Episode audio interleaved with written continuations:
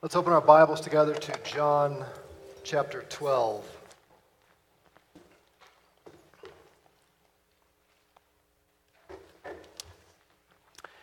This morning we're going to look at uh, John 12, 27 through verse 36. Please listen as I read God's word. Now my soul has become troubled. And what shall I say? Father, save me from this hour. But for this purpose I came to this hour. Father, glorify your name.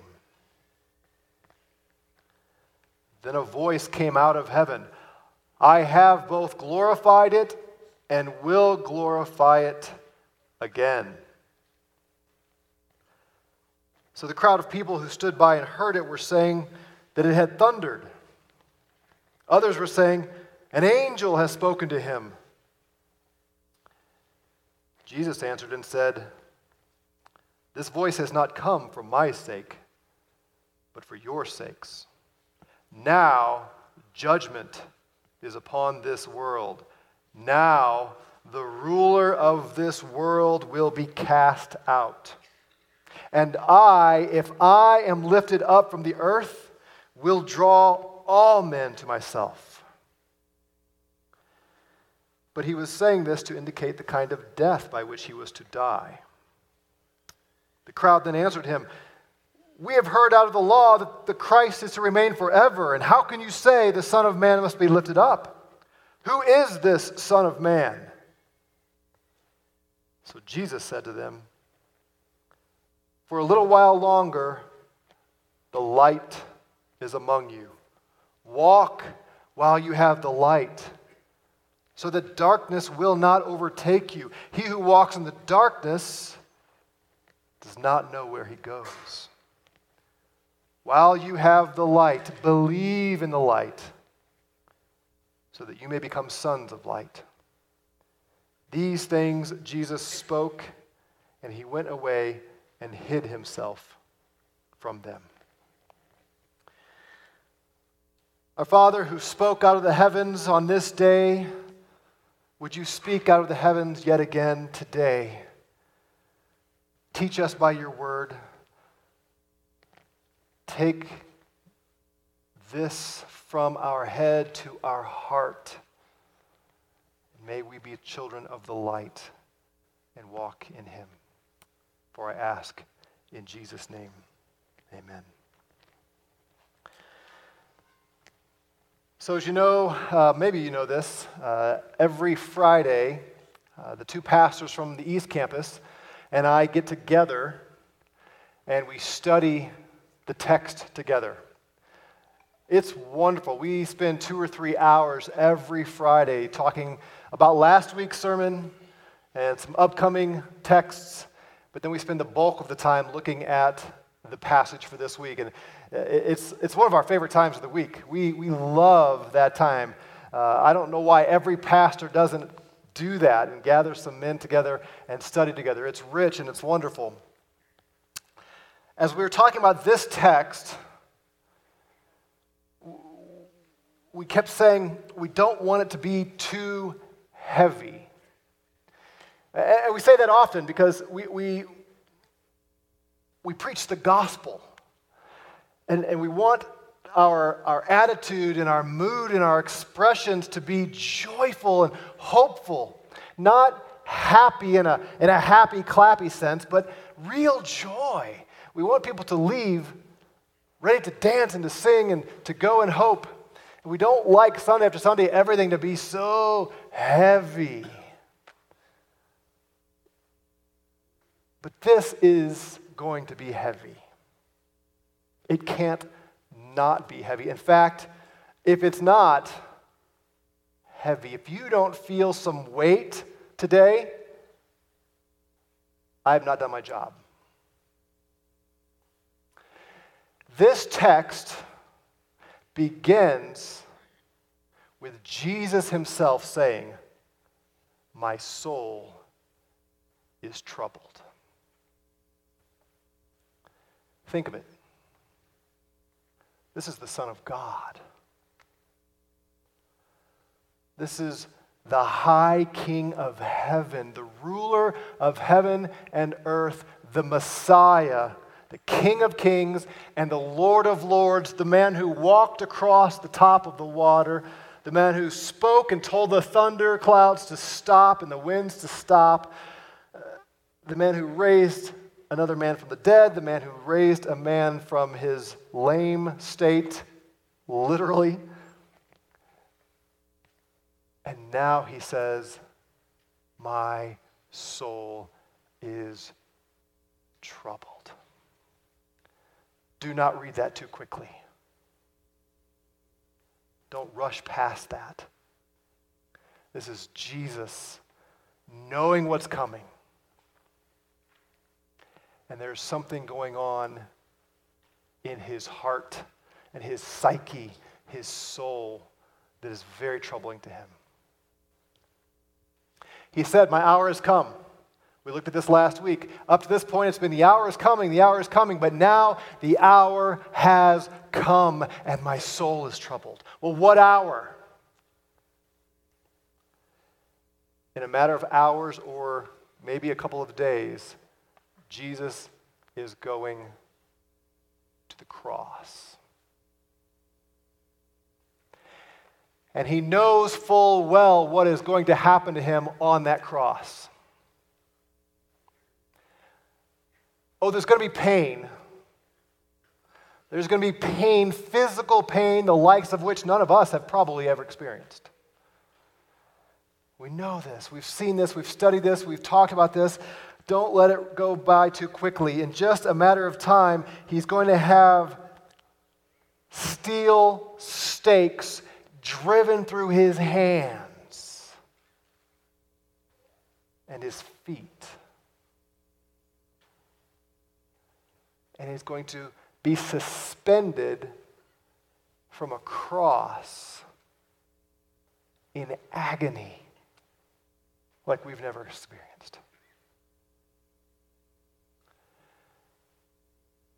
He's also going to experience the total rejection of all of his friends. Friends who the night before will tell him, Jesus, we're for you, man. We're with you. We will go to the end with you. We will die for you. And then, soon as trouble comes and someone says, Hey, Peter, weren't you with Jesus? Peter says, Nope, not me. Don't associate me with that guy. I had nothing to do with him.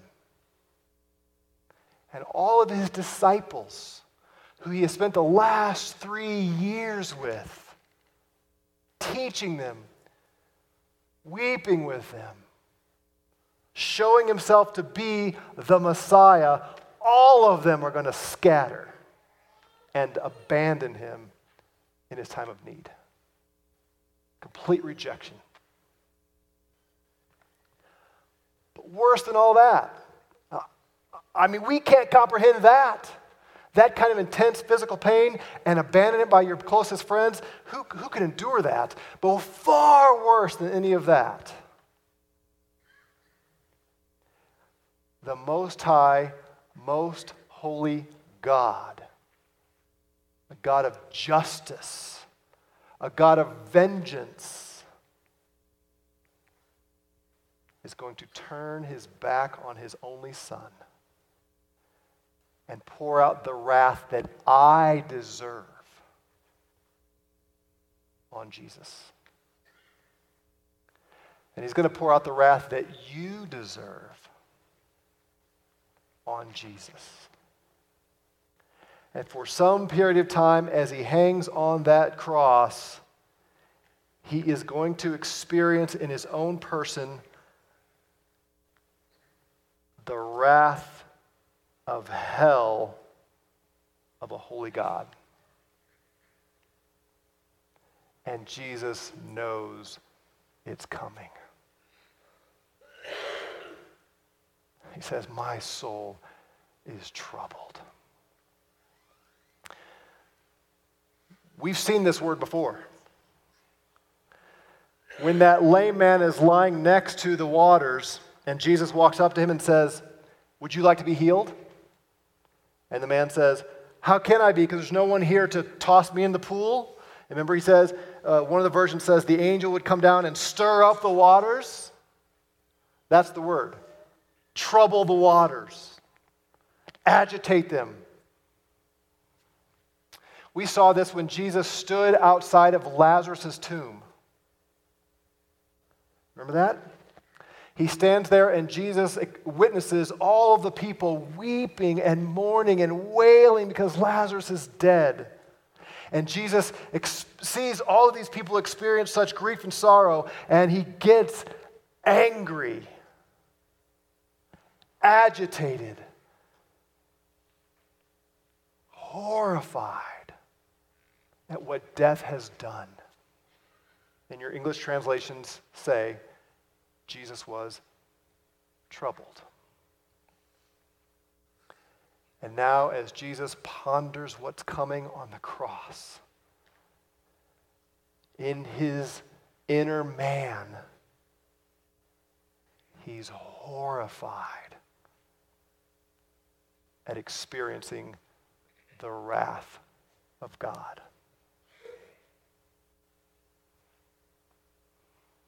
It's heavy.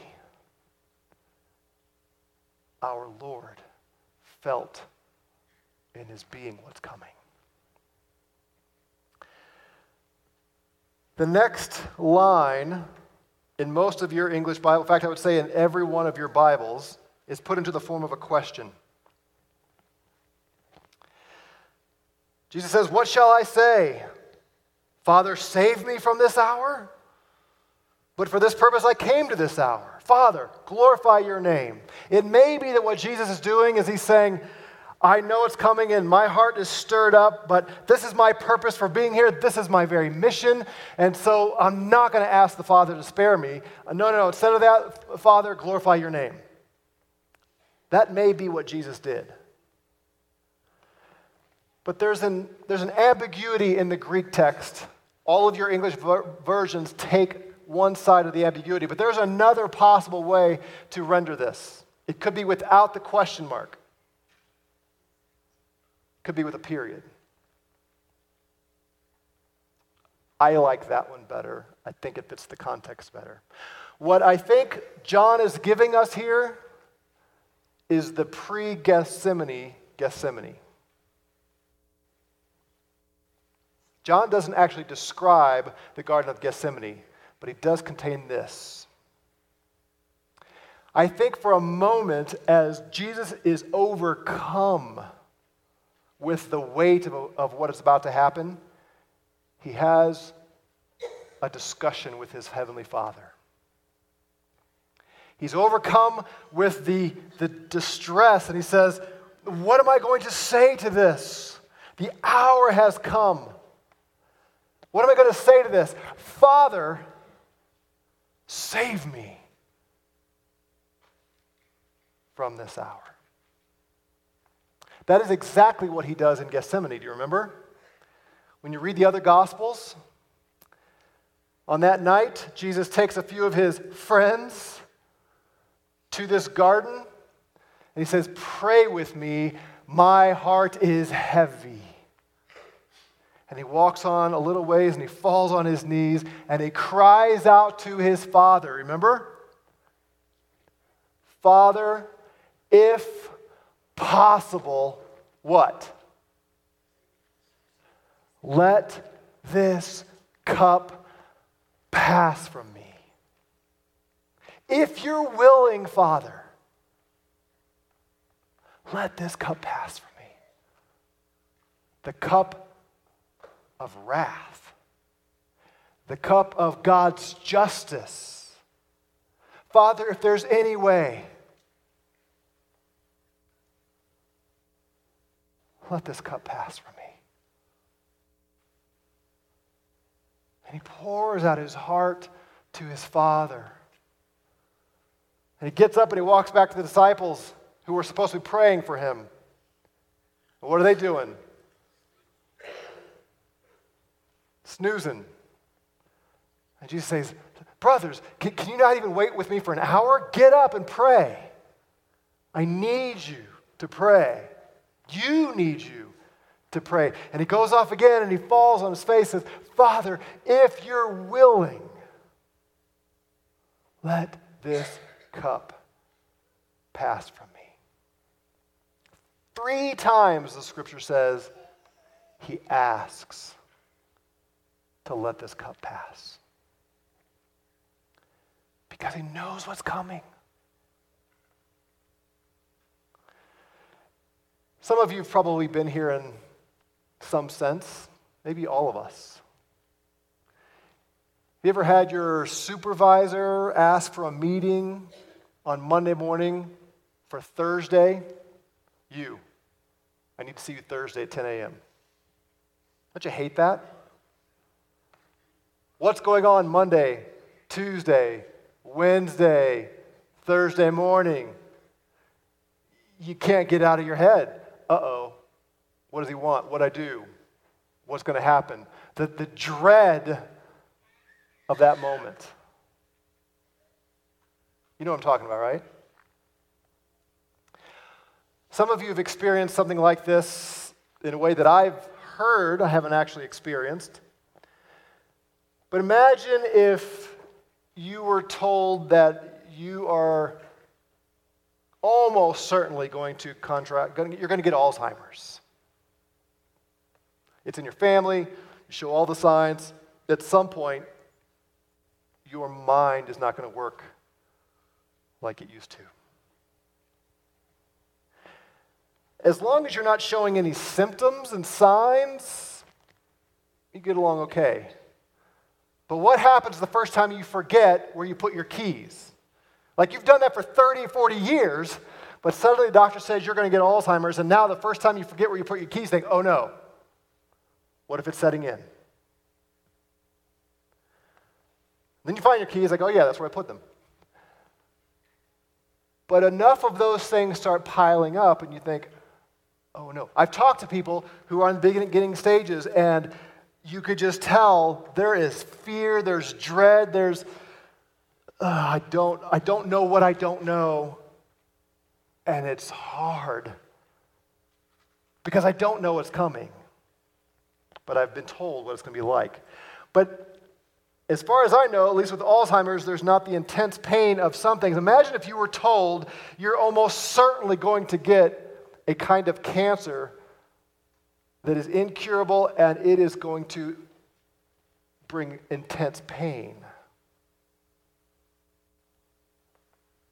Well, as long as you're not showing any symptoms, you get along okay in life.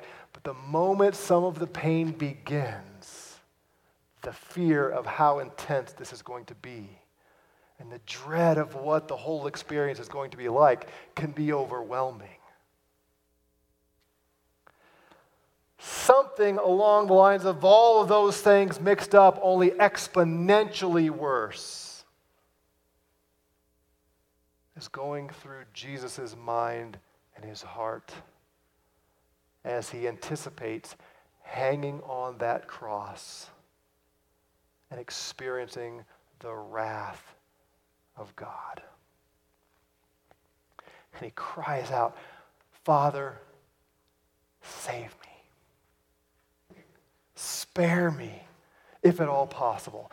If you are willing, let this cup pass from me.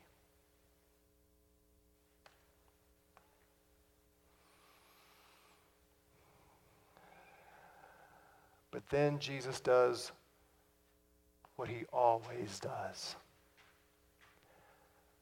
Not my will, Father, your will be done.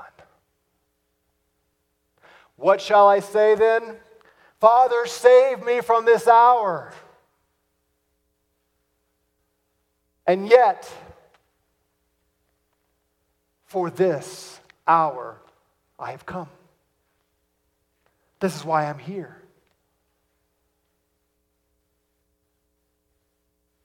Father, glorify your name. Do it, Father. Finish what we started. Your will, not mine, is all that matters. We have seen this on almost every page of the Gospel of John.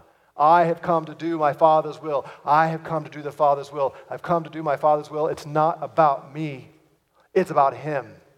And here, as He's face to face, as it's about to get real, once again, He says, Glorify your name, Father. And boom! Out of the heavens thunders this noise. I should have had a cool sound effect ready for right there. They don't know what it is.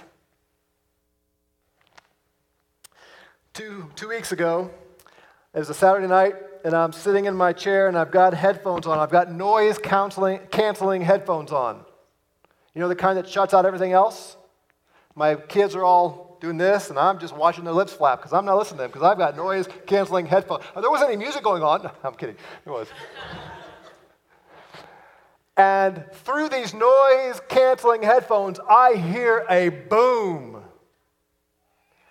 And my wife and my kids froze. And they were absolutely certain there was somebody with a gun right behind our house. Fire two shots. Then I get a text from Pat Jarrett, a street over. You guys shooting off bombs over there? His family went because it sounded like it was in their backyard. We shut off the lights, everybody on the ground. What's going to happen? We've got the, uh, the triggered lights in the back. You thinking, are we going to see somebody move and the lights are going to pop on? Waiting for the police sirens because somebody smarter than us calls the police. We're going to read, what, was this noise? And we're, Pat and I are talking back and forth. And I didn't hear it, right? I couldn't tell. He's like, ah, I don't think it was a gunshot. The, the concussion was not the right frequency and all this. And we're trying to figure out what was this? We didn't know. Well, that's what these people, they don't know what this is. Some people are saying, it's thunder. Others said, no, no, no, no. An angel has spoken. Remember? Angels aren't cute. They're not pudgy, they're not fat, they are terrifying. So they hear this thunderous roar, and some of them are saying, That's an angel who has just spoken to Jesus. How sad is it when God speaks and people can't hear what he's saying? Jesus says, No, it's not thunder, not an angel. Father has spoken not for my sake, but for yours. And what did the Father say? I have glorified my name and I will glorify it again. I have glorified my name, the Father says. When Jesus fed the 5,000, I glorified my name. When Jesus healed the lame man, I glorified my name. When Jesus gave sight to the blind man, I glorified my name. When Jesus raised Lazarus, I glorified my name. I have glorified my name, and I will do it again by putting my son on the cross. That's unexpected. Now, it's not unexpected for us because we know the story, but for the original hearers, that's unexpected. What? God says, I will glorify my name again, and he means when I put my son on the cross. This is the preeminent way in which God glorifies his name. Jesus on the cross.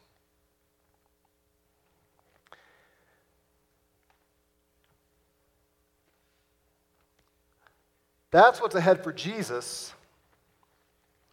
but the implications are universal and cosmic. Did you see what Jesus said in verse 31? Now, judgment is upon this world. Everything from the beginning, from Adam and Eve, everything has been heading toward this point of Jesus on the cross. And the New Testament tells us that God overlooked the sins of those in the past. He, he, he, overlooked as nations went their own way. But now that Christ has come and gone to the cross,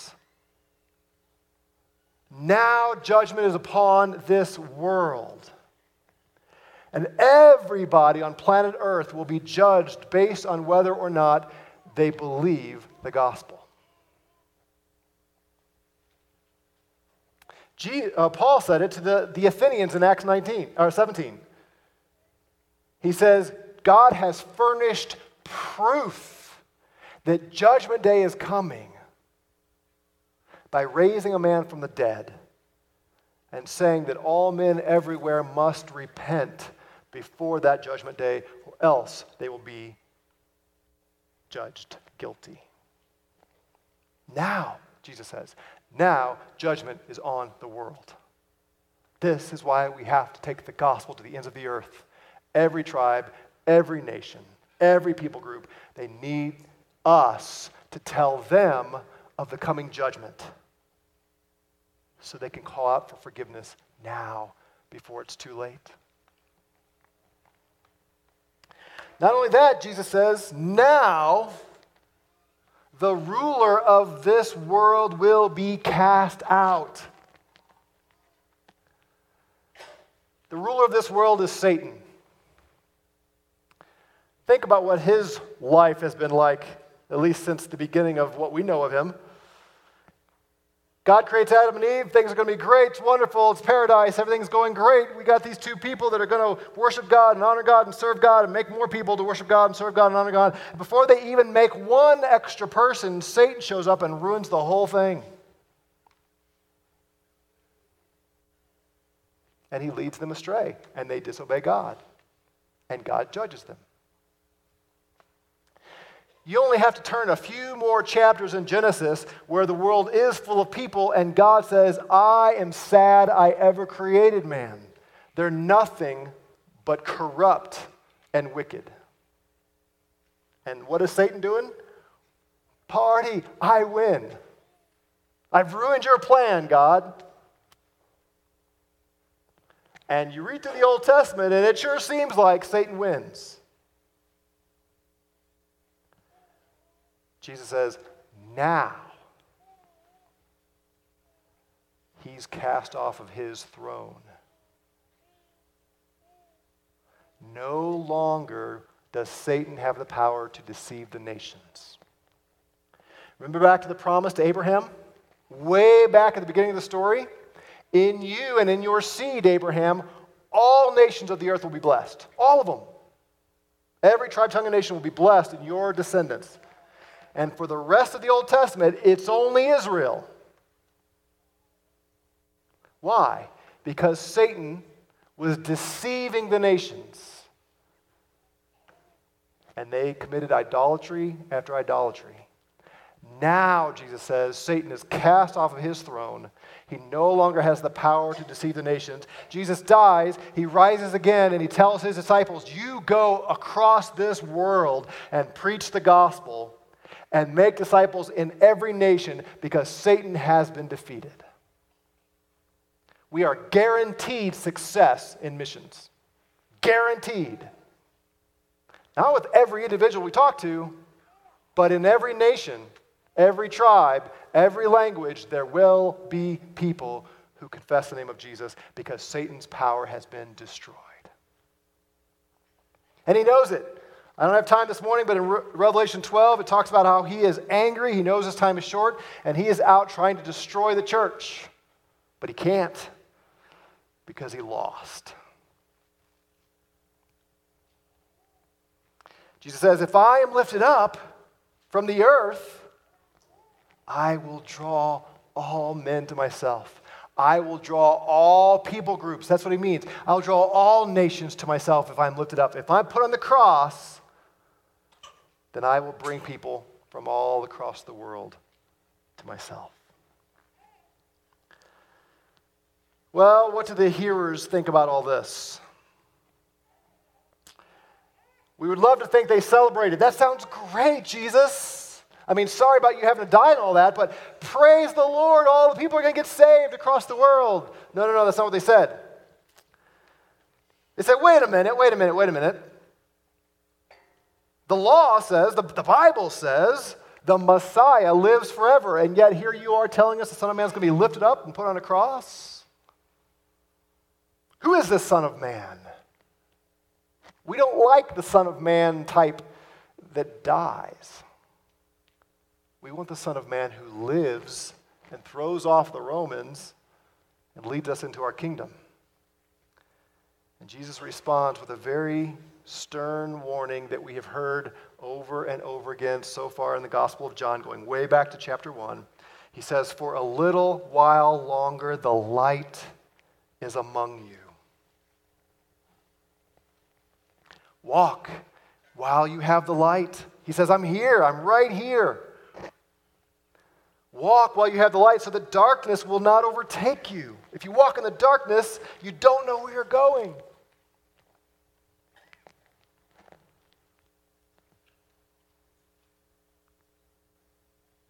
While you have the light, believe in the light, become sons of the light. And then notice what Jesus does immediately.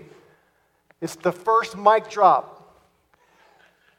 Believe in the light, walk in the light, follow the light. The light is about to be gone, and then he leaves.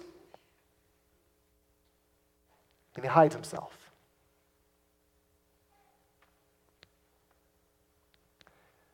If you're here this morning and you're not a believer in Jesus, today is the day to become a child of the light because you never know when he's going to be gone, when it's going to be too late. Don't wait. There is a time coming when there will be no more opportunity.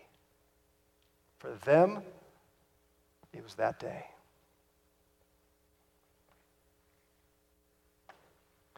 If you are a Christian, God in His mercy and in His grace opened your eyes to see the light.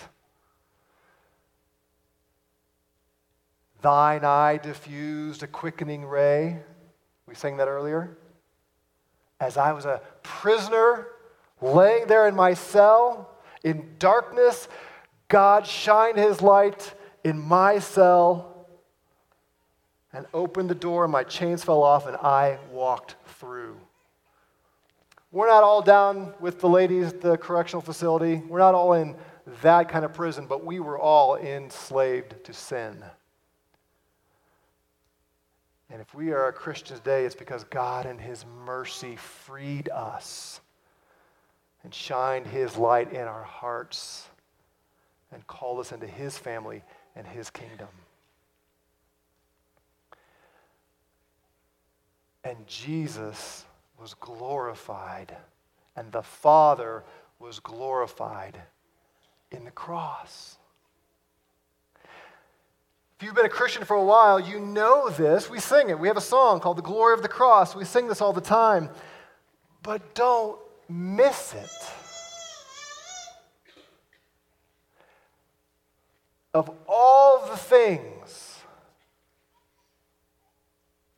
that the Father has done to demonstrate his power and his glory and his attributes and his character and all that he is. Of all the things that he's done, the highest glorification is the low point in Jesus' life. Him going to the cross. The innocent and righteous and perfect Son of God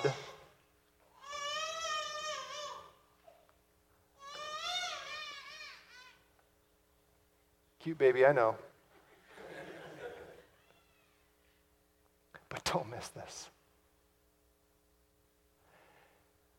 Your King came to this earth. Your God came to this earth and brought glory to his Father by dying for you and me. There's only one worthy response. To say to him and through our actions say it, all glory to you, Jesus. I will live for you for the rest of my life. I will endure anything you call me to. It's not about me. If he was willing to suffer the wrath of God on your behalf, what would you possibly withhold? What is too much of him to ask? Our lives must declare to him all glory be to Christ. Everything. Everything I am, everything I have, all my desires, my ambitions, everything. Yours, Jesus. It's all yours. That's our response. Let's pray.